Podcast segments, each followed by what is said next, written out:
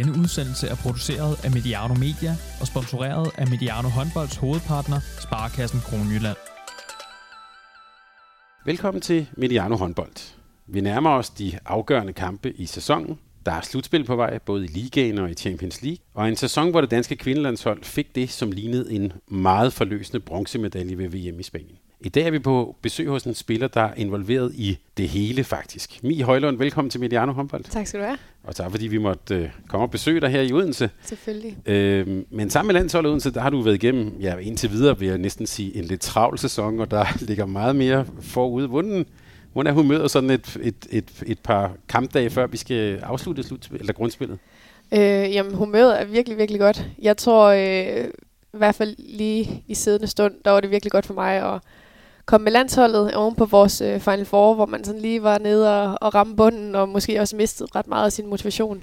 Så en øh, international uge, den gjorde virkelig, virkelig godt. Og øh, jeg kan mærke på mig selv, at humøret er virkelig godt, og motivationen er høj, så ja, virkelig godt. Det her med mange kampe og et stort kampprogram og sådan noget, hvordan, jeg får næsten lyst til at spørge, hvordan har, hvordan har kroppen det så i, på det tidspunkt af sæsonen?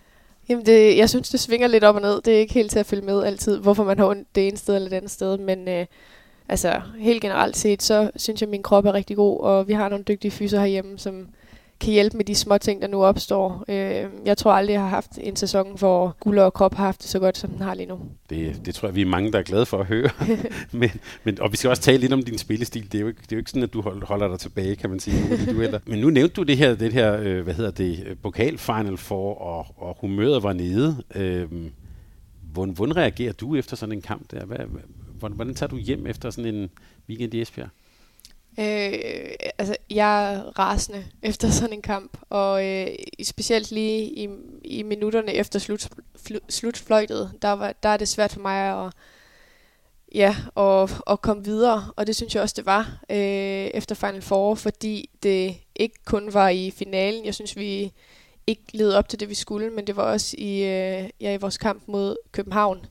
Øh, så det var generelt en, en weekend, som ja, hvor vi ikke rigtig levede op til vores egne forventninger, og det synes jeg er lidt hårdt, når det er noget, man går og, og kæmper på i løbet af en, en hel sæson, og så skulle præstere på de her to dage, og så ikke være i nærheden af at gøre det. Det, øh, ja, det giver lige et lille snit i selvtilliden.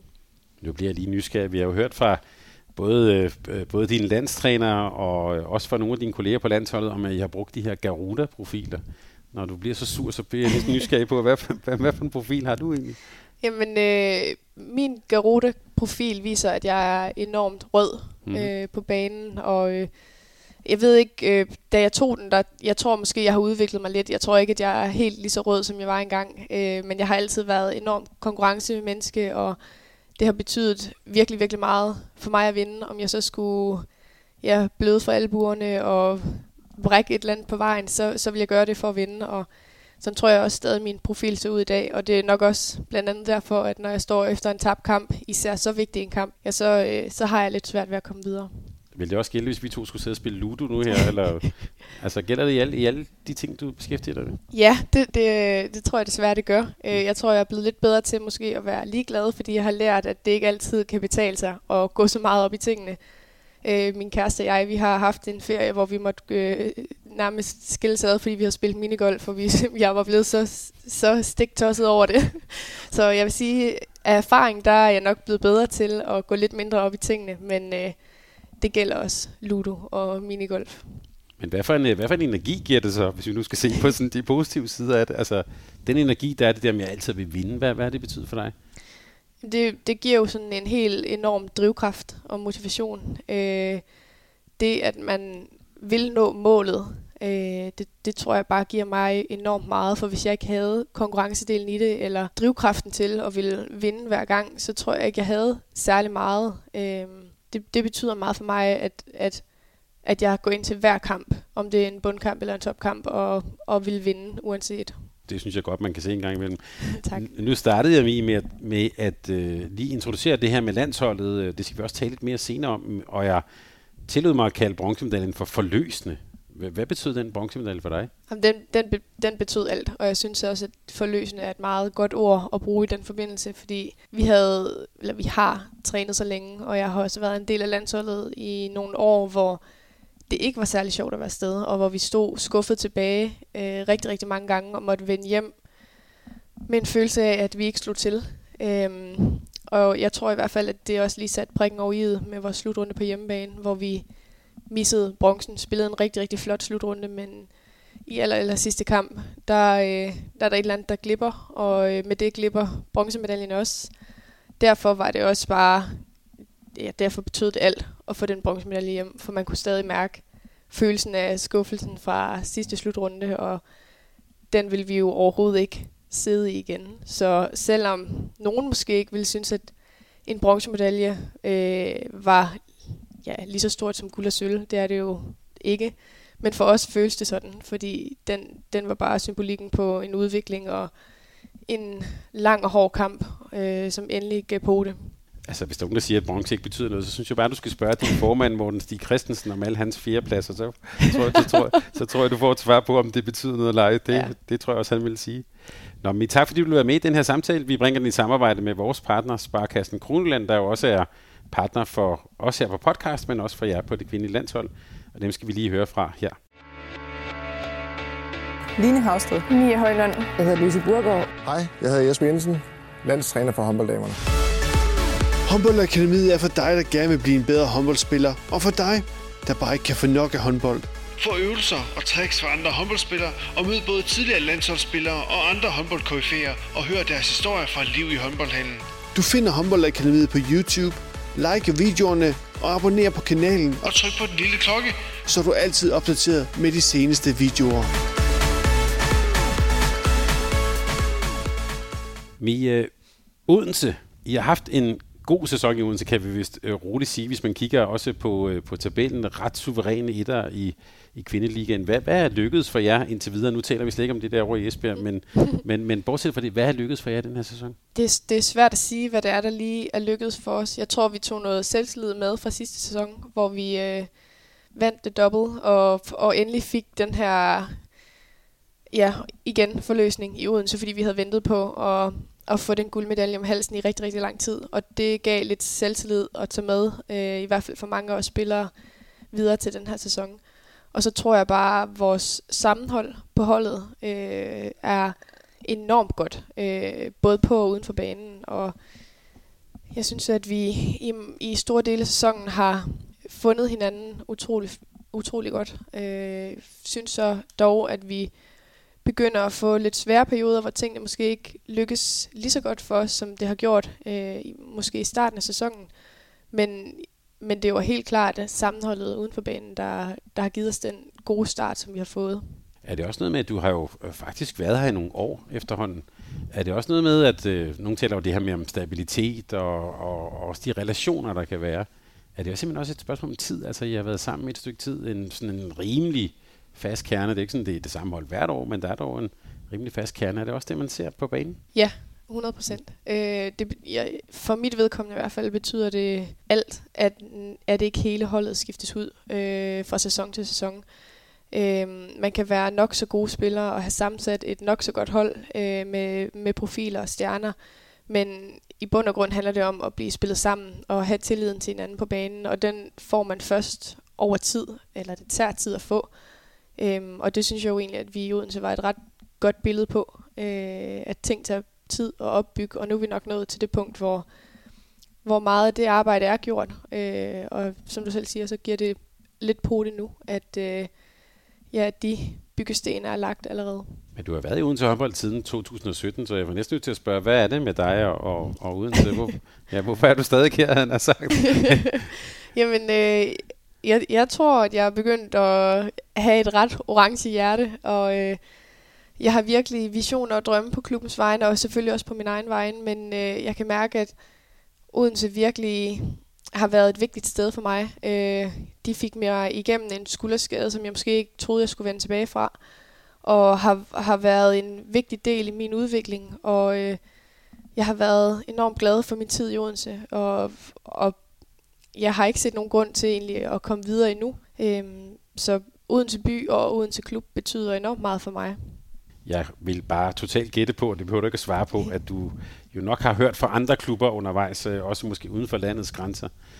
Men hva- hvad skal få dig til at blive i Odense også de næste, de næste sæsoner, kunne man sige, de, de kommende år? Jamen, øh, nu har jeg jo i hvert fald min kontrakt med Odense i to år forløbig, og øh, den, den tid vil jeg nyde i Odense. Øh, det er en tid, hvor jeg, hvor jeg tænker, at jeg vil udvikle mig rigtig meget som øh, spiller. Jeg føler, at jeg har fået mere ansvar på banen. Jeg føler, at jeg er vokset som spiller på banen. Øh, men jeg føler også, at jeg har lidt igen, før jeg, føl, før jeg ligesom har følelsen af, at, at jeg er, hvor jeg vil være, hvis jeg vil til udlandet, for eksempel. Og øh, for mig er det ikke urealistisk, at når jeg er færdig med min kontrakt i Odense om to år, at det så hedder udlandet. Øh, men inden da, der vil jeg gerne udvikle mig endnu mere, og jeg vil gerne øh, vokse med opgaven af, at man har fået mere ansvar på banen. Øh, så, så jeg har nogle ting, jeg tænker, jeg skal, skal nå, eller øh, udvikle mig på, i hvert fald inden jeg tager til udlandet. Vi ser jo ja, flere også af dine holdkammerater på landsholdet, som også søger, søger udenlands. Øh, hvad kan man hente udenlands, som man ikke kan hente i, i, den, i en ellers stærk dansk kvindeliga? Ja, det, det er svært at sige. Øh, jeg, jeg tror, det kommer, det hele kommer lidt an på timing. Øh, jeg tror, man kan få enormt meget ud af, af udlandet. Øh, men jeg tror også, at man skal være klar til det. Jeg tror, meget af det udlandet giver en er de udfordringer, man kommer igennem undervejs. Og øh, for mit vedkommende vil det også være at komme videre fra den danske liga, hvor alt er trygt, og ja, man, man kender nærmest alle spillers navne, og det er de samme hold, man møder hver år, og det bliver meget, øh, meget det samme, hvor at det nok bliver en rigtig god ting for en at, at prøve noget nyt, og nogle nye hold, og nogle, ja, lad os tage den franske liga, hvor det er en helt anden spillestil, end vi er vant til at spille i, i Danmark, så nok udfordringen i det øh, vil, vil være grunden til at tage til udlandet og være det, der, der giver noget andet, end den danske liga kan byde på. Altså du siger, du kender hallen i, i Viborg og Randers og Bagnøghallen. Der har du ligesom været før. Det synes jeg efterhånden, jeg gør. Når du har været med i de her år for uden til håndbold, så har du også været med undervejs, hvor man kan sige, øh, det, det store projekt, eller der har været sådan lidt ekstern, både, man kan, kan måske kalde det pres, kritik, øh, øh, der har måske også været en følelse af, at I ikke helt har præsteret. Det gjorde I så sidste år. Hvordan er den, som de vil sige, X-Factor, den rejse været, at, at gå fra at være nogen, som nogle folk havde mange meninger om, til I så endelig fik det der forløsende gennembrud sidste år? Grunden til, at det var et forløsende gennembrud, var, at det har været en enormt hård rejse. Øh, det synes jeg, det har været, og jeg tror, jeg, i hvert fald mange af os, der har været med fra starten af projektet i hvert fald, synes, at det har været hårdt. Øh, godt, men hårdt at være en del af.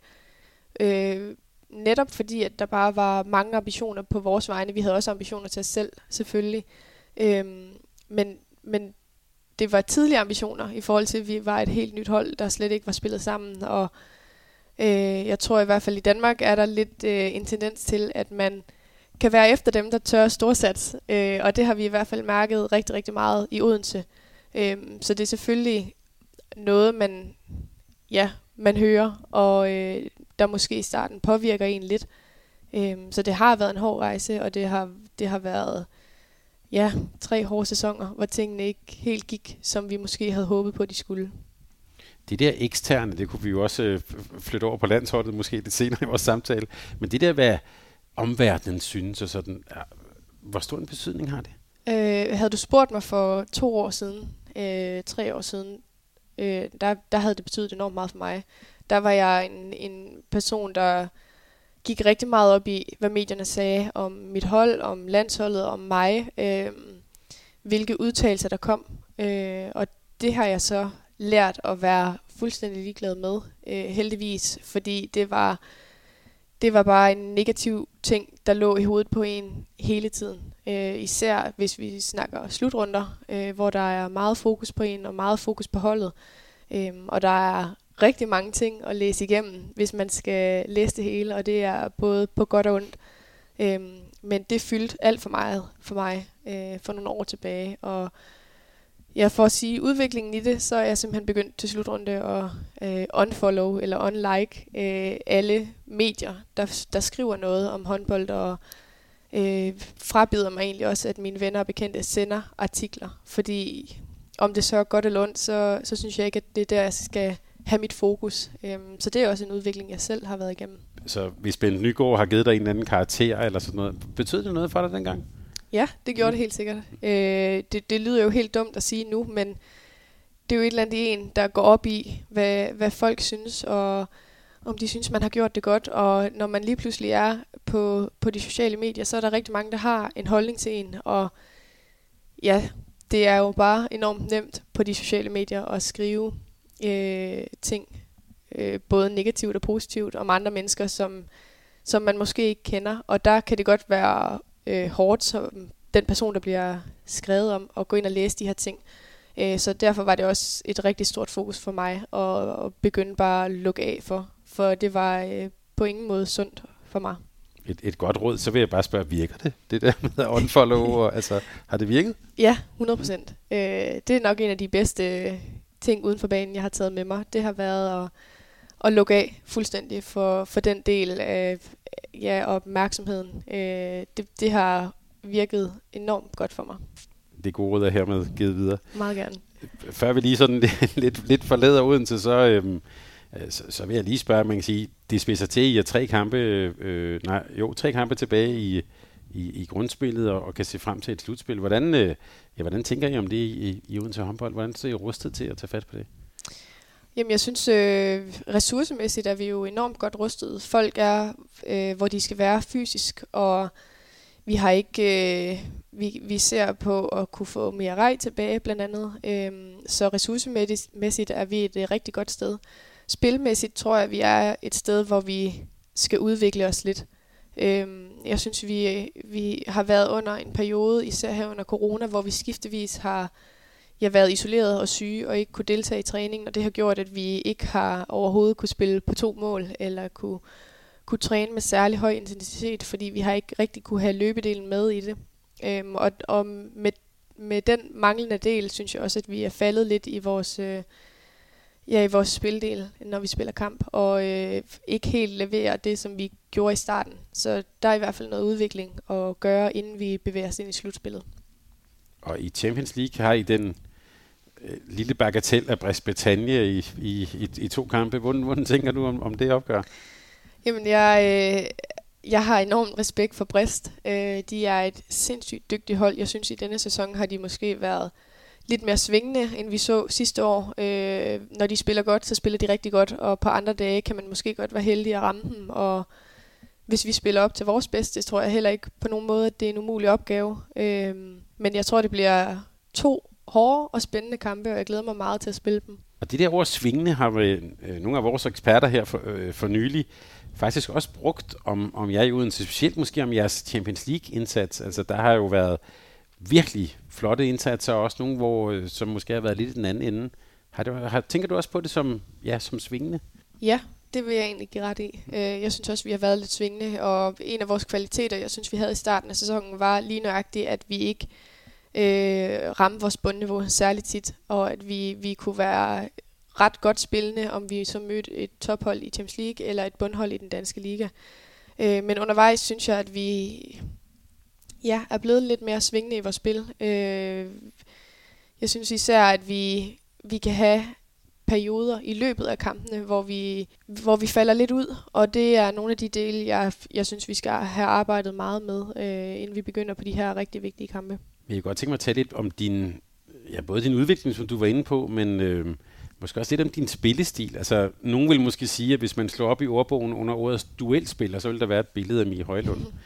Øh, men du ligger jo lige nu nummer 8 på assistlisten med 93 assist. Det har der været talt om, og også noget TV2 Sport har lagt på. Jeg vil faktisk sige noget helt andet. Jeg synes, du er begyndt at skyde mere.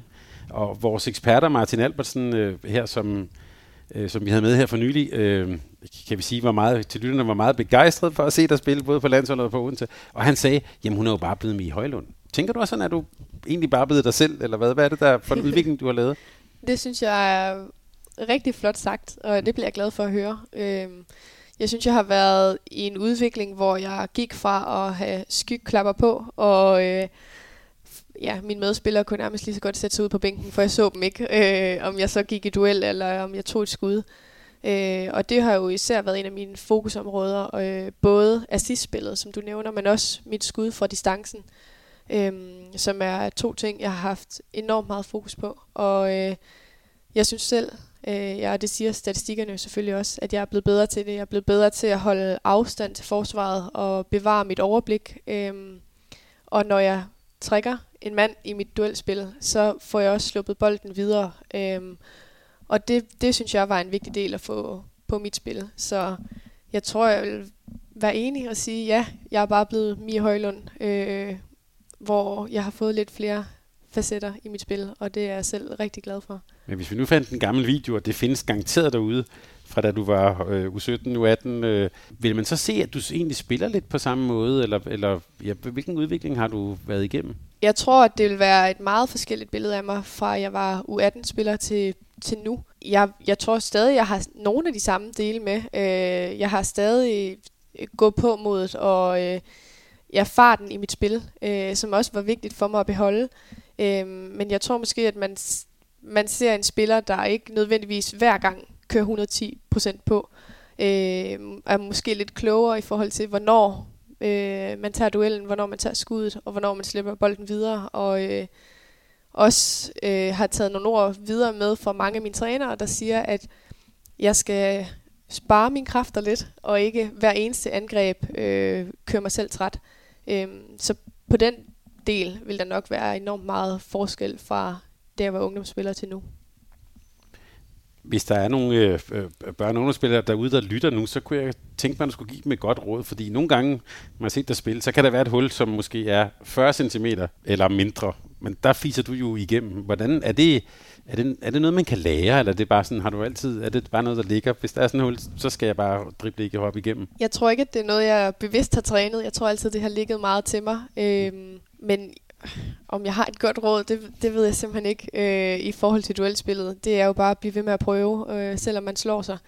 Øh, for, men for mig tror jeg måske altid, det har ligget meget naturligt bare at gå efter de små huller, jeg så i forsvarsspillet. Men er det også det der med at se målet? Altså, øh, der står et mål derinde, nu, nu skal jeg derind. Eller er, er, det, er det, du sagde det her med skyklapper, mm. det, der tænker jeg også sådan, altså, det er, at man, man kigger derhen, hvor, ja, hvor man kan score. Ja, 100 procent. Mm. Og, og det tror jeg også er en vision, jeg har i mit spil, at du er bedst på håndboldbanen, når du også er farlig selv. Øhm, det har jeg i hvert fald lært, at når jeg kører 100% mod mål, så er det også der, chancerne opstår.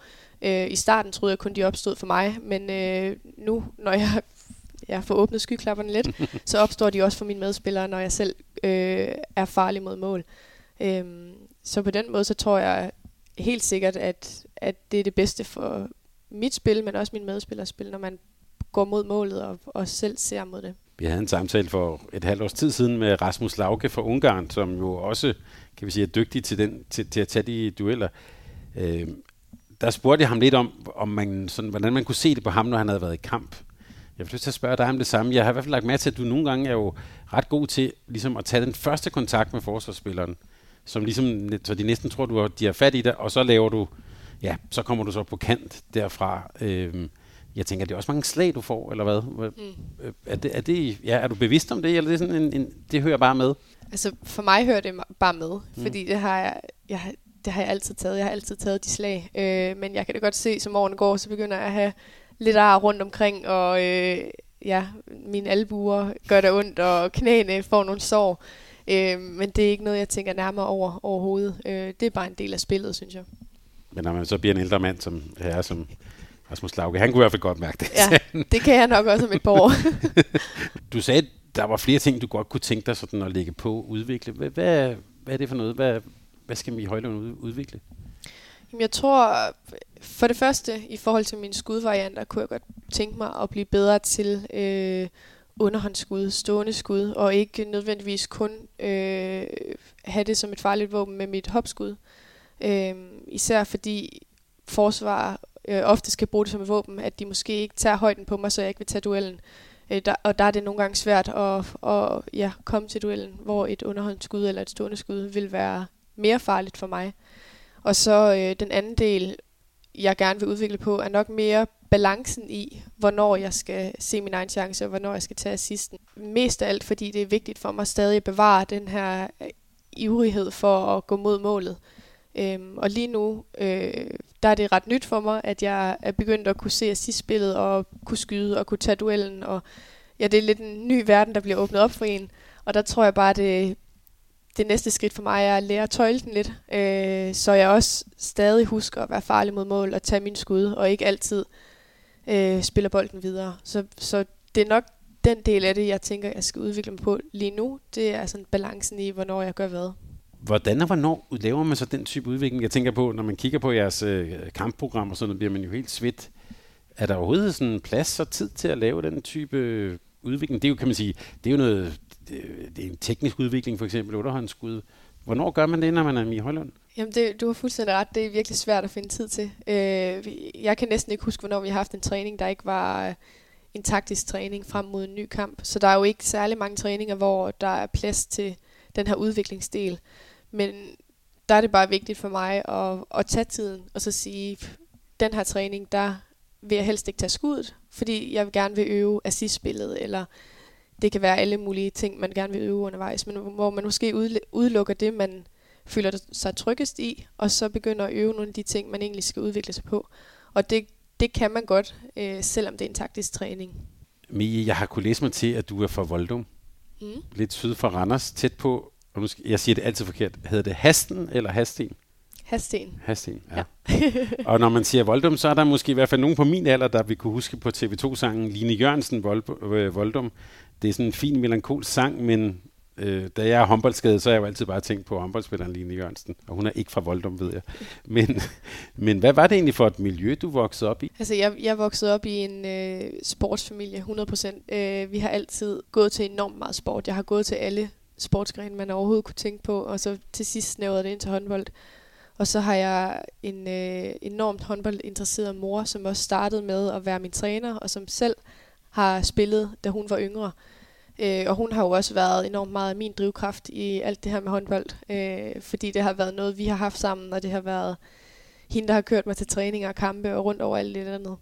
Øh, så det har bare været en opvækst, hvor håndbold var sjovt at spille, øh, sammen med alle mulige andre sportsgrene. Det med at have sin, sin mor eller sine forældre som træner, hvordan har du oplevet det? Øh, for mig var det en fordel at have min mor som træner, fordi hun, ja, altså om hun er min rigtige træner, så er hun nok altid lidt en træner efter kampene, om jeg så kommer hjem fra kamp i Odense eller på landsholdet. så øh, for mig var det ikke så stor en forskel at have hende som, som træner på bænken. Og så var det jo også i en, i en ung alder, øh, hvor ja, det taktiske var måske ikke øh, det vigtigste aspekt i spillet. Det var mere at have det sjovt og lære de der, nu tager jeg tre skridt og skyder, eller nu lærer jeg lige den her finte. Så øh, det var ikke noget, jeg tænkte så meget over dengang. Der er jo også den her snak om specialisering, uden det her skal være et program om talentforskning. Men nu bliver jeg nysgerrig på, hvad dykkede du af andre idrætsgrene? Jeg gik til ridning og svømning og fodbold og gymnastik, springgymnastik. Øh, jeg gik også til dans på et tidspunkt. Og så øh, kan jeg faktisk ikke huske, om der var flere. Det var der nok. Øh, men jeg prøvede helt vildt mange ting af. Øh, stod med valget mellem håndbold og fodbold til sidst, og endte med at gå håndboldvejen.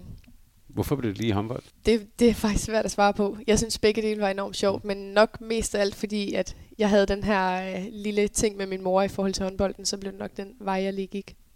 Ja, for man, man kan godt møde folk, der vil sige, at, øh, at håndbolden lige nu på, på pige- og kvindesiden faktisk er lidt i konkurrence med fodbold. Altså, sådan, øh, og den type, der, der som dig ser målet, der er måske nogle af dem, der begynder at spille fodbold. Så, øh, ja. så tak fordi du har valgt håndbold. det er jeg også glad for. Men, men hvornår opdagede du så undervejs i det her, at du var god til at spille håndbold? Det, der gik faktisk lidt tid. Jeg tror, øh, jeg tror altid, jeg havde sådan en følelse af, at, at især i duelspillet, at der kunne jeg noget, som måske mange af mine medspillere ikke kunne. Øh, men da jeg var U12, flyttede jeg til Vorp FB øh, og startede ud på fjerholdet. Øh, så, så dengang, der var jeg overhovedet ikke bevidst om, at, at det var det, jeg skulle, eller at, at jeg var dygtig til det. Øh, fordi jeg startede ligesom ud aller, aller nederst øh, og bevægede mig så lige så stille opad. Øh, men så da jeg blev U14, begyndte jeg at komme lidt med ind over noget, øh, noget talenttræning i Randers HK. Men det har, der tog lang tid for mig, før jeg ligesom forstod, at jeg var god til det. Især fordi jeg igennem hele min opvækst blev brugt som højrehånd højre bak. Øh, så det er faktisk den position, jeg har spillet aller, allermest. Og da jeg så finder ud af, at jeg begynder nok at skulle bevæge mig lidt over mod venstre side for at være med, hvor det er sjovt, blandt andet på ungdomslandsholdene, der er det jo en helt en helt anden verden for mig. Det er enormt svært for mig at spille venstre bak, fordi det er helt andre bevægelser. Så der går jo jeg tror jo først, det der, jeg, at da jeg er jo 16, jeg begynder at, ja, og, og få følelsen af, at, at jeg kan noget. For det er også det der, jeg begynder at tage skridtet over mod venstre side af banen. Det bliver du simpelthen nødt til at sige noget mere om, fordi øh, jeg ved, at når folk sidder dig i spil, så er der nogen, der vil sidde og råbe for en fjernsyn. Så sæt hende derovre i venstre side. Men øh, hvorfor tror du, at du startede derovre? Har det noget at gøre med din størrelse, eller altså det der med at være højre hånd og højre bak? Jeg tror bare, det var i mangel på venstre hænder. Mm. Og så, så var det altid nemmere for mig at, at spille højre bakken, fordi jeg kunne det her duelspil. Øh, så, så jeg kunne lige så godt vinde den på højre bak, som jeg kunne på venstre bak. Og, og der kunne jeg jo så noget, som nogle af mine medspillere ikke kunne. Og det var bare svært for mig at, at slippe igen op igennem rækkerne, fordi der, der blev ved med at være mangel på venstre hænder. Så jeg kunne, jeg kunne næsten bedre udfylde den opgave, end, end nogle af de få venstre hænder, der var. Øh, fordi jeg havde gået all in på den position så længe. Så jeg tror primært, det var derfor. Det var bare en, nu, nu kalder jeg det en, en byrde for mig i hvert fald, fordi det fulgte mig igennem rigtig, rigtig mange år. Øh, og nok, det er nok også en af grundene til, at jeg øh, godt kan lide at spille højre bakke i dag, og også har spillet der i lang tid, men det, ja, det er en ting, der har fulgt mig i rigtig mange år. En, en byrde, Mie. Hvordan det, det? Jamen, jeg tror bare, at det, det blev sådan en... Højre bak var min position, hvor jeg følte mig tryg, og det var jeg jo enormt glad for. Men for ligesom at være med, hvor tingene var sjove, og for at komme ind over øh, ungdomslandet, så skulle jeg jo bevæge mig over på venstre bak. Øh, og der følte jeg mig overhovedet ikke tryg. Øh, det var nogle helt andre løbebaner, nogle helt andre skud. Øh, jeg havde fået tilvendet mig sådan et øh, knæk i ryggen, øh, da jeg spillede på højre bak. Øh, jeg ved ikke, hvordan jeg skal beskrive det, men når jeg hoppede op i et hopskud, så knækkede jeg mod min venstre side, for ligesom at komme forbi paraden og komme øh, længere ind mod midten af banen. Og det var sådan et øh, knækskud, som jeg bare havde virkelig, virkelig svært ved at vende mig fra igen, da jeg så kom over på venstre bak. Så der var også nogle små ting, som jeg bare synes forfulgte mig lidt fra, fra den tid, jeg har haft på højre bak, som var enormt svære at slippe af med øh, da det lige pludselig blev vensterbak, som skulle være min position. Ja, det der knæk har jeg da set, der laver stadigvæk. Ja, det, det, det sidder stadig i mig.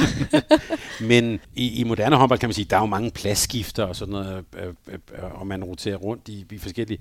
Er, er du så noget dertil nu, hvor du egentlig føler dig hjemme på alle tre bagspidspositioner? Eller? Ja, jeg tror, hvis jeg selv skulle sige det, så føler jeg mig øh, lige så tryg på venstre bak, som jeg gør på højre bak den position, jeg føler mig mindst tryg på, er nok playmaker-positionen, fordi det er den, jeg har mest eller mindst erfaring med.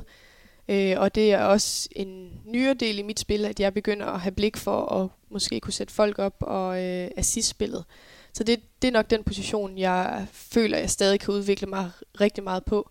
Men den dag i dag er jeg jo glad for, at jeg har tilbragt meget tid på højre bakken. Øh, fordi det er jo i moderne håndbold noget, man også bruger, og øh, hvor det kun er en fordel, at man kan spille alle tre bagspilspositioner. Øh, men, men det tog mig lidt tid at finde trygheden i venstre bak, men den er heldigvis kommet tilbage. Da du var yngre, spillede du også andre pladser egentlig? Er der ikke nogen, der har prøvet at sætte dig på fløjen egentlig? Nej, heldigvis ikke. Mm. jeg tror, jeg vil kede mig alt, alt for meget på fløjen. Men øh, nej, det har, det har øh, primært været bagspilspositionerne. Øh, men det der med at opdage, at du var god, du var jo faktisk kun, så vidt jeg har kunnet læse mig til, 16 år, da du fik debut i ligaen i... Øh øh, i Randers, og du fik også, du var blot 19 år, da du fik debut på det danske A-landshold, i øvrigt i en kamp mod Norge. Der gik det da stærkt. Mm. Lige pludselig tog det fart. Mm. Øh, jeg kan selv huske det, fordi Jan Leslie var træner dengang i, i Randers, og der fik jeg lov til at komme med til en, en øh, pokalkamp. Øh, så vidt jeg husker, så var det faktisk i Aarhus, vi spillede, øh, hvor Heine Eriksen sidder på tilskuerrækkerne, og der... Øh, Ja, der, der spillede jeg jo bare, som jeg virkelig spillede dengang, mod mål, og skød og skød og skød, og lige den dag, der gik det rigtig godt.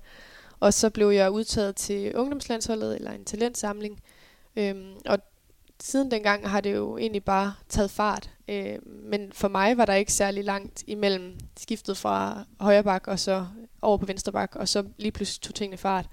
Øhm, jeg tror, at man har ikke haft øje på mig, da jeg var ung. Jeg, jeg gik glip af øh, et år med ungdomslandsholdet. Øh, så jeg har ikke været med igennem hele smøren, da jeg var yngre. Øh, og det tror jeg ikke, jeg har, fordi jeg spillede højre bak. Så det var ikke lige min vej, man kiggede. Men så begyndte tingene jo så at tage fart, da jeg blev rykket længere over. Hvordan reagerede du på det, den, den modstand, du fik der ved ikke at komme med? Jamen, jeg tror faktisk ikke, at jeg tænkte særlig meget over det. Og den dag i dag, når jeg kigger tilbage, så er jeg enormt glad for, at jeg ikke har været igennem hele den der mølle med, med ja, samlinger og pigesamlinger, og jeg ved ikke, hvor mange ting man nu øh, var med til dengang, fordi jeg tror godt, at jeg kunne være endt i en eller anden, et eller andet sted, hvor, hvor håndbold var, øh, ja, ikke var lige så sjovt mere, øh, fordi det var blevet meget seriøst, meget hurtigt. Øh, og, og den fik jeg ikke, øh, fordi jeg ikke var med til alle de samlinger. Så dengang tænkte jeg ikke så meget over det, og i dag synes jeg måske, det er en meget god ting for mig. Men det her med at træde trods alt så i en ung alder, lad os bare sige 19 år, ind på det danske landshold, hvordan var det så? Jamen, det var jo også en stor forandring. Øh, det var virkelig stort at få debut på det danske A-landshold, og jeg husker stadig kampen den dag i dag. Jeg husker også et hopskud, jeg har fra venstre, venstre bak, som lykkedes og blev skudt i mål, og det var en kæmpe oplevelse at være med. Øh, og så begyndte tingene jo så at, at blive lidt meget i forhold til håndbold. Øh, men, men det at være med ind under, over landsholdet i så ung en alder, det var virkelig en stor oplevelse. Men var det også for tidligt, hvis du ser tilbage på det nu? Ja, det er en svær balance. Øh, måske var det. Øh, jeg tror, jeg tror, det, der, der endte med at gøre udfaldet for mig i forhold til at blive håndboldtræt, var, at øh, jeg var inde over ligaholdet i Randers, og jeg var inde over U18-holdet i Randers, og jeg var inde over ungdomslandsholdet, og, og lige pludselig flød tingene sammen. Lige pludselig var der træning der, og der var træning der, og der var kamp med ligaholdet, og ja, der var næsten aldrig pause. Øhm, og så var det jo selvfølgelig også øh, lidt hårdt at gå fra at være til ungdomsslutrunde hver sommer, til bare direkte at gå over på, på A-landsholdet. Det var lidt som om, at man godt kunne have brugt en lille pause derimellem.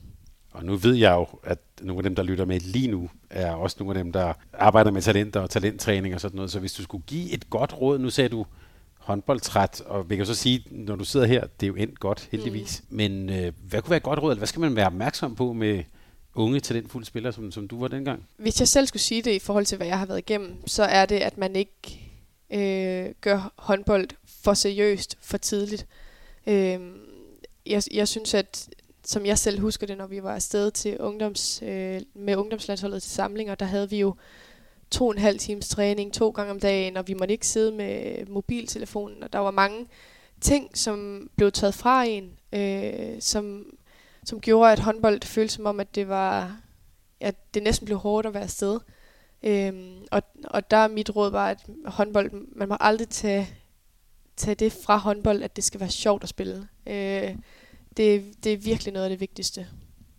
Vi har også her på kanalen hørt fra både Louise Burgård og Katrine Heindal, som jo fortæller om alt det her med test, og man kan også sige sådan et øh, kropsligt fokus og sådan noget. Hvordan har du oplevet helt det der ja, test og at blive bedømt også i en, en sådan ung alder? Hvordan, hvordan oplevede du det?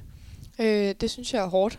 Det synes jeg var hårdt. Øh, jeg, jeg kan huske, at jeg synes jo, test, testdag var noget af det værste at komme igennem. Øh, til, til dels fordi det bare aldrig er sjovt at at teste. Det er aldrig sjovt at skulle sammenlignes på den måde, men øh, jeg husker også stadig samtalerne bagefter, hvor man sidder og evaluerer tallene øh, og får at vide, at man enten skal tabe sig eller tage på, og øh, i mit tilfælde var det at tage på, øh, især i muskelmasse, og det var bare enormt svært for mig, så det var jo en ting, der, der ja, blev et rigtig stort fokus, øh, med god grund, for jeg skulle tage på i muskelmasse, men det, det blev sådan et... Øh, en skuffelse hver gang, fordi det kunne jeg ikke rigtigt. Øhm, så, det, så testdagene var aldrig sådan rigtig sjov at komme igennem.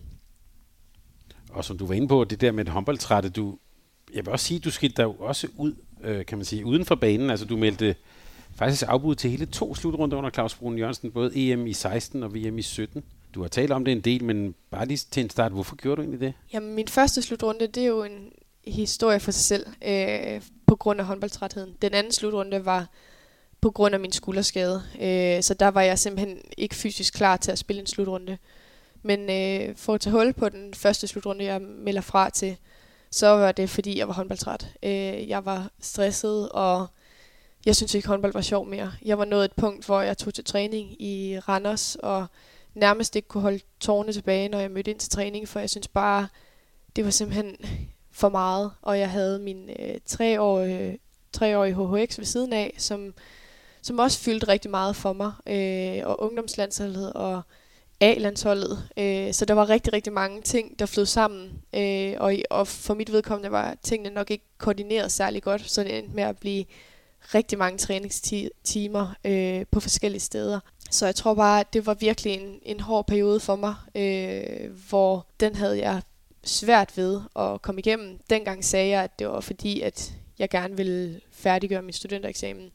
Øhm, det var selvfølgelig også en af delene, der, en af de ting, der var med til at gøre, at man, man blev presset, fordi den fyldte selvfølgelig også i baghovedet. Men den primære grund er, at jeg ikke synes, håndbold var sjovt mere overhovedet. Øh, og f- når man tager afsted til en A-landsholds slutrunde, så skal det være det største. Altså det skal være så fedt at tage afsted, og det var bare, tanken om det fik mig nærmest til at græde. Så, så jeg var ikke det rigtige sted til at tage afsted til den slutrunde på det tidspunkt. Det virkede også for os, der var udenfor og bare ja, læste om det og så det. Det virkede i hvert fald på mig, kan jeg sige, som en, også en utrolig moden beslutning af en ret ung spiller. Hvor, hvor havde du den, øh, ja, jeg har sagt modenhed, og måske i virkeligheden også mod? Altså, der vil nok være nogen, der siger, det tør jeg ikke rigtig at sige fra til, fordi så, hvis jeg nu ikke bliver valgt en anden god gang. Det var meget modigt og modent. Mm. Ja, det er også, altså det var jo en sindssygt hård beslutning for mig at tage, øh, fordi fik man chancen igen. Det var en af de ting, man, man tænkte over. Men øh, mange af dem, der var tættest på mig, kunne jo også se, hvordan jeg havde det. Øh, når jeg ser tilbage på nogle af de billeder fra da jeg spillede kamp i, i Randers HK, der var jeg jo ja, enormt tynd. Jeg havde tabt mig enormt meget, og det var jo en af de øh, ting, jeg i hvert fald ikke skulle. Så det var også synligt på mig fysisk, at jeg var presset.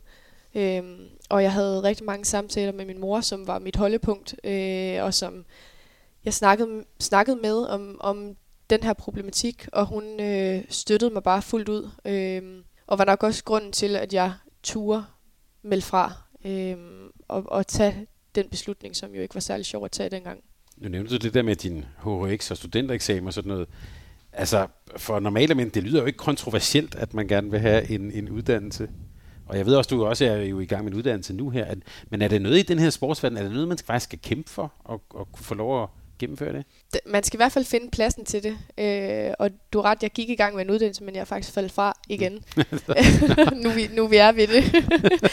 men øh, altså, det er jo, håndbold bliver jo meget hurtigt ens øh, største fokus. Og, øh, og, og der tager det meget af en at skulle jeg har så stort et fokus på, på skole også, fordi det er to ting, der lidt duellerer omkring ens tid.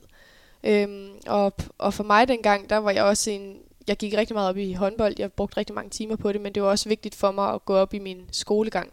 Øhm, så lige pludselig var det jo et, et stort pres for to verdener, der var der. Og øh, den dag i dag synes jeg stadig, det er svært at finde balancen mellem håndbold og skole. Øhm, fordi begge ting bare fylder meget hos en, eller i hvert fald for mig. Altså, den tidligere landstræner, der blev du faktisk kaldt en 12-talspige offentligt. Og jeg får lyst til at sige, at det var godt kvindfo, eller andre ikke hørte det dengang. øhm, man kan sige kontroversielt begreb. Hvordan har du det med sådan en karakteristik af dig? Øhm, jeg, jeg tror faktisk, at jeg, jeg blev lidt irriteret, dengang øh, det udtryk kom ud, fordi det var ikke sådan, jeg så mig selv øh, som en 12-talspige. Jeg så mig selv som en, øh, en pige, der jeg vil virkelig gerne gøre tingene ordentligt. Jeg vil gerne arbejde for det. I, i mit skolearbejde kunne jeg sidde og bruge nok alt for mange timer på afleveringer. Øhm, men det gjorde mig ikke til en 12 i mit hoved. Øh, jeg fik i hvert fald ikke rene 12 kan jeg i hvert fald sige. Øh, jeg, jeg kunne bare godt lide at gøre tingene ordentligt. Øh, så jeg tror, jeg karakteriserede mig i hvert fald ikke selv som en 12 Jeg får næsten lyst til at spørge, er det et problem, at kvinder gerne vil være gode? Altså, Øh, du er jo dygtig. Oplever du det som et problem, det der med, at man er ambitiøs, kan, vil være god og dygtig? Nej, overhovedet ikke. Øh, jeg synes kun, det er en fordel, at man i mange aspekter øh, gerne vil gøre tingene ordentligt. Så skal man måske finde balance mellem, hvornår man kan tage lidt fri, og hvornår man kan slippe lidt på de der, ja, på de der ting, som ikke måske altid behøver at være 110% i orden. Øh, men for mig viser det jo bare agerighed og at man gerne vil det. Øh, man har lyst til at blive klogere, man har lyst til at blive bedre, øh, og man lægger kræfter i det. Øh, så for mig er det overhovedet ikke en negativ ting på nogen måde. Så det er ikke noget, du oplever den der, ja, man kan sige, vores opfattelse af, af dygtige kvinder, det er ikke noget, som, som du mærker? Nej, det synes jeg ikke. Så lad os lige øh, tage fat på det med landsholdet her. Altså øh, for nylig, der havde I jo faktisk øh, to kampe i EM-kvalifikationen mod Rumænien. Du var så så glad for, at du får lov at spille dem, nævnte du i indledningen her. Øh, hvordan skiltes I på, på landsholdet efter de to kampe? Jamen, der var en, øh, en sindssygt god stemning, øh, og jeg tror, at rigtig mange af os spillere havde haft brug for den, øh, den uge med landsholdet, og et miljøskift, og komme væk og få noget andet træning, noget ny motivation øh, til, til det her klubhåndbold. Men vi skiltes med en, øh, en god fornemmelse. Jeg synes, vi havde to gode kampe. Vi havde en vildt god uge, hvor vi, øh, vi havde dog ikke så mange træninger på grund af mange rejsedage, men øh, jeg synes, vi havde et, et godt fokus undervejs, og jeg synes, at især Jesper har været god til at udnytte tiden, øh, selvom der måske ikke var særlig meget af den under den uge. Vores eksperter her i vores seneste update var særligt glade for, at nu vinder I de kampe, som I skal vinde. Altså at, øh, at øh, hvor, hvor, hvor tidligere der kunne I slå alle og tabe også til rigtig mange. Nu vinder I, altså I er jo, det så vi jo bedre end Rumænien, så vinder I også. Mm. Er det også den type stabilitet, øh, som du selv fornemmer? Ja, og det er noget, der har taget tid at opbygge, øh, men lige præcis den stabilitet, synes jeg jo karakteriserer et, et tophold, øh, at man kan vinde de kampe, man skal. Øh, og, og det synes jeg, at vi nærmer os nu. Øh, jeg synes faktisk, vi er deroppe, hvor vi siger, at, at jeg synes, vi er et tophold, og jeg synes, vi er enormt konkurrencedygtige i toppen af, af international øh, håndbold, og og det er bare øh, virkelig positivt, at man begynder at kunne se det nu, især i de her kvalifikationskampe, hvor man i nogle tilfælde godt kan falde lidt ud, og det kan blive lidt uskyndt, og det var det måske også i perioder i vores kamp i Danmark. Men alligevel får vi samlet os selv op og få, få brugt kampen og udnyttet dem, øh, men også vundet dem. Øh, og, og det synes jeg er et af de steder, vi har udviklet os rigtig meget på landsholdet. Men det er to slutrunder i træk, hvor I er i top 4 så øh, det er jo oplagt at sige, nu skal vi nok regne med, at, at, at det er der, der. Er det også øh, hvordan jeres, ja, han har sagt, jeres selvforståelse, har den ændret sig, mens du har været med? Ja, den har ændret sig enormt meget. Øh, både selvforståelse og selvtilliden på holdet. Øh, og det er også noget af det, vi har snakket meget om øh, under Jesper. Jeg synes, vi er nået til et punkt, hvor at, at vi ser os selv som et tophold, og vi ser os selv som et hold, der gerne vil kæmpe med, hvor det er sjovt. Øh, og det synes jeg også, vi har bevist nu. Øh, og, og grunden til, at vi stadig bliver ved med at tro på det, det er fordi, vi ikke føler, at vi har nået vores maksimum endnu. Vi føler stadig, at vi har enormt mange punkter, hvor vi kan udvikle os. Og hvis vi bliver ved med at holde det niveau, vi har, så har øh, vores trup også en, en god alder. Øh, gennemsnitsalder i hvert fald for, øh, ja, for håndbold i fremtiden. Øh, og det er virkelig også positivt, øh, synes jeg. Jeg talte med Jesper Jensen i november før slutrunden, og det blev sådan, øh, der var sådan en spøjspunkt, hvor, øh, som var lidt sådan forventninger, målsætninger og sådan noget, og så begyndte han bare at grine lidt, fordi han vidste jo, der, der ville komme noget med det. Men er det blevet... Øh, er, er det, jeg kunne, og jeg kunne også godt mærke, at han lige sådan skulle tale det lidt ned. Det skulle ikke være... Øh, det skulle ikke være... Øh, han skulle ikke melde noget op, som han ville lægge pres på jer, måske. Er det, er det kontroversielt at tale om sådan målsætninger eller ambitioner? Jeg tror... Øh i hvert fald herunder Jesper, der har vi nok ikke haft så meget fokus på øh, målsætningen, eller vi vil gerne ende i top 4, eller øh, altså være meget konkrete på den del. Vi har haft, tværtimod haft meget fokus på os selv, og vi tror på, at hvis vi gør vores bedste og spiller, som vi ved, vi kan, så kan vi være med deroppe i top 4 hver gang. Øh, men det har ikke rigtig været vores, øh, vores fokus i truppen. Det er jo selvfølgelig noget, folk udefra rigtig gerne vil have, mm have at vide, og øh, det er jo nok også derfor, Jesper han griner lidt, fordi det er også noget, vi snakker om i truppen. Øh, det er jo altid et punkt, som folk udefra gerne vil have at vide, øh, hvad er ens målsætning, hvad er holdets målsætning. Men det har ikke rigtig været noget, vi har snakket særlig meget om. Øh, vi fik meldt ud, at vi egentlig bare kunne ja, sige, hvad vi selv troede på som spillere og håbede på. Øh, så det var ikke sådan et fælles punkt, hvor øh, ja, vi, vi vil ind i det her, eller vi vil ind i top 4, ellers er det ikke godkendt. Det har vi ikke haft snakket særlig meget om.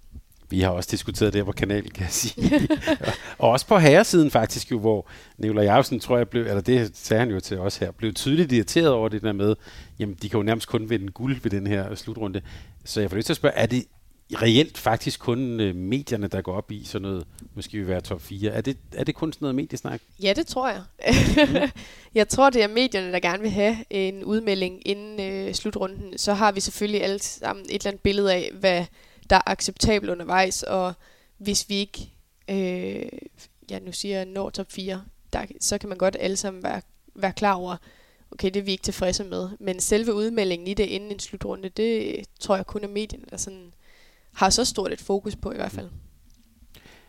Og lige VM, øh, jeg har skrevet her, hvad tager I med fra VM, men det har du faktisk øh, været godt inde på.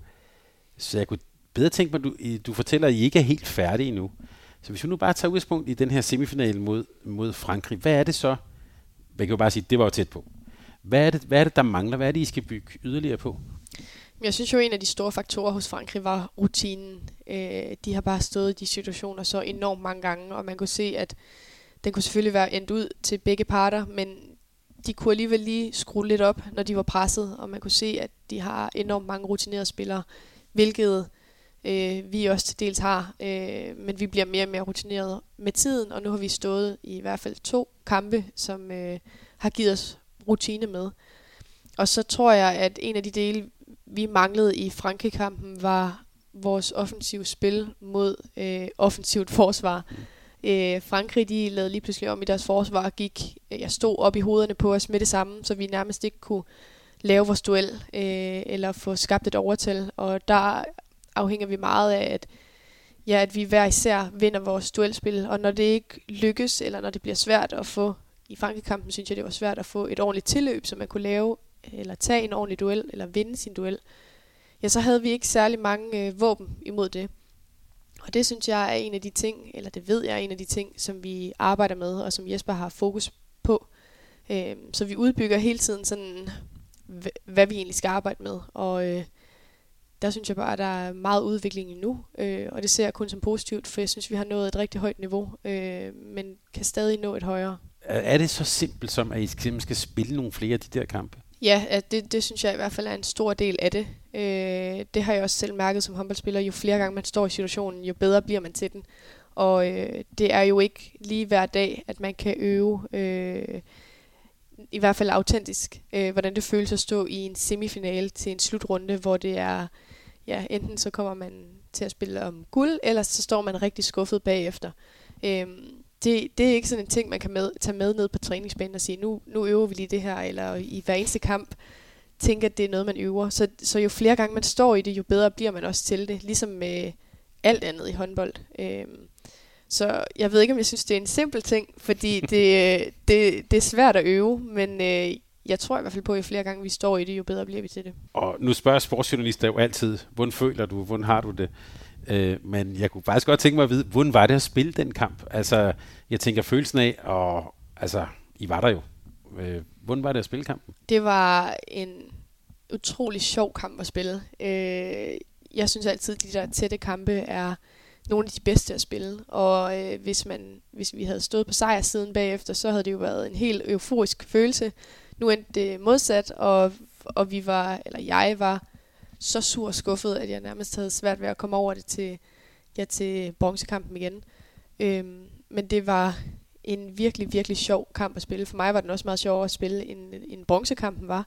Øh, fordi der, der er så meget betydning bag, og vigtigheden af den er bare ikke til at tage fejl af.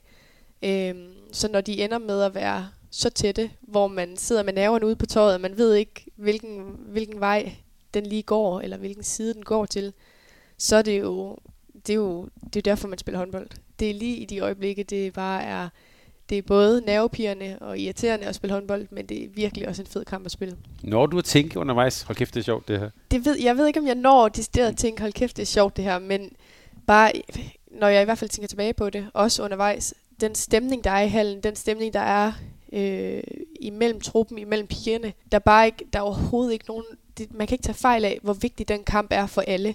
Man kan bare man kan mærke det øh, igennem hele kampen. Øh, hvilket måske også ja, ender med at, jeg ved ikke, at, ikke at være en ulempe, men øh, nerver kan også være noget, der nogle gange går ind og påvirker kampene lidt, og man kunne i hvert fald mærke, hvor, hvor vigtig den kamp var for os øh, undervejs. Øh, men, men jeg tænker helt sikkert undervejs, at, at jeg synes, det er en fed kamp at spille med den stemning, der er. Og nu fik I så den bronze, som, som klippede i Herning. Hvad, hvad, hvad var anderledes den her gang? Oplevelsen for Herning. Mm. Øh, apropos at stå i situationen mange gange, øh, det, den gav os enormt meget, fordi den følelse, vi stod med, øh, den følelse, jeg stod med efter kampen i Herning, hvor vi glippede bronzemedaljen, den følelse øh, kom bare frem igen. Det var sådan et øjeblik, hvor man bare kiggede hinanden i øjnene og sagde, det skal vi bare ikke opleve igen. Øh, vi gider ikke stå tilbage og have samme følelse i kroppen og stå uden en bronzemedalje. Der, øh, der gik vigtigheden af den kamp op for en, og vigtigheden i aldrig at ja, undervurdere en modstander, øh, fordi den har så meget betydning for en. Hvad skal der ske med det danske landshold til her frem mod, øh, mod slutrunden i, ja, det bliver jo så ikke december, men november på grund af fodbold ja, hvordan ser du sådan tiden frem der øh, med det danske landshold? Jamen, jeg synes jo allerede, at vi har sat meget af det skub øh, under Jesper. Han er enormt dygtig til at bruge tiden, og han er allerede gået i gang med, hvad næste skridt er. Øh, og der, som jeg sagde lige før, en af delene er især vores angrebsspil mod, øh, det kan være 5-1 forsvar øh, især, eller offensivt forsvar, øh, fordi vi i den danske liga ikke er særlig vant til at spille mod det. Så det er ikke noget, vi har mange spilminutter eller meget rutine i. Øh, så det kræver virkelig, at vi arbejder på det. Og vi i den seneste slutrunde så meget mere offensivt forsvar, end vi måske havde forventet, inden vi gik ind til den. Så det er bare enormt vigtigt for os at få, få styr på den del af spillet. Øh, og der ligger vi forhåbentlig øh, nogle lag på, inden vi møder ind til næste slutrunde. Mie Højlund, det glæder vi os til at følge. Øh, jeg vil sige tak, fordi vi måtte komme og besøge dig. Selvfølgelig. Og øh, der er ikke andet for end også at sige held og lykke. Der er masser af håndboldkampe forude for dig og, og også for Danmark. Ja, tak. Held og lykke. Tak. Tak fordi du lyttede til en podcast af Mediano Håndbold. Hvis du kunne lide udsendelsen, så husk at abonnere på Mediano Håndbold, der hvor du hører podcasts. Så får du den seneste udsendelse serveret direkte til dig. Du må gerne fortælle dine venner om os, og husk at følge os på Facebook, Twitter og Instagram. Mediano Håndbold kan lade sig gøre, takket være Sparkassen Kronjylland. Vi har gået hånd i hånd siden foråret 2018.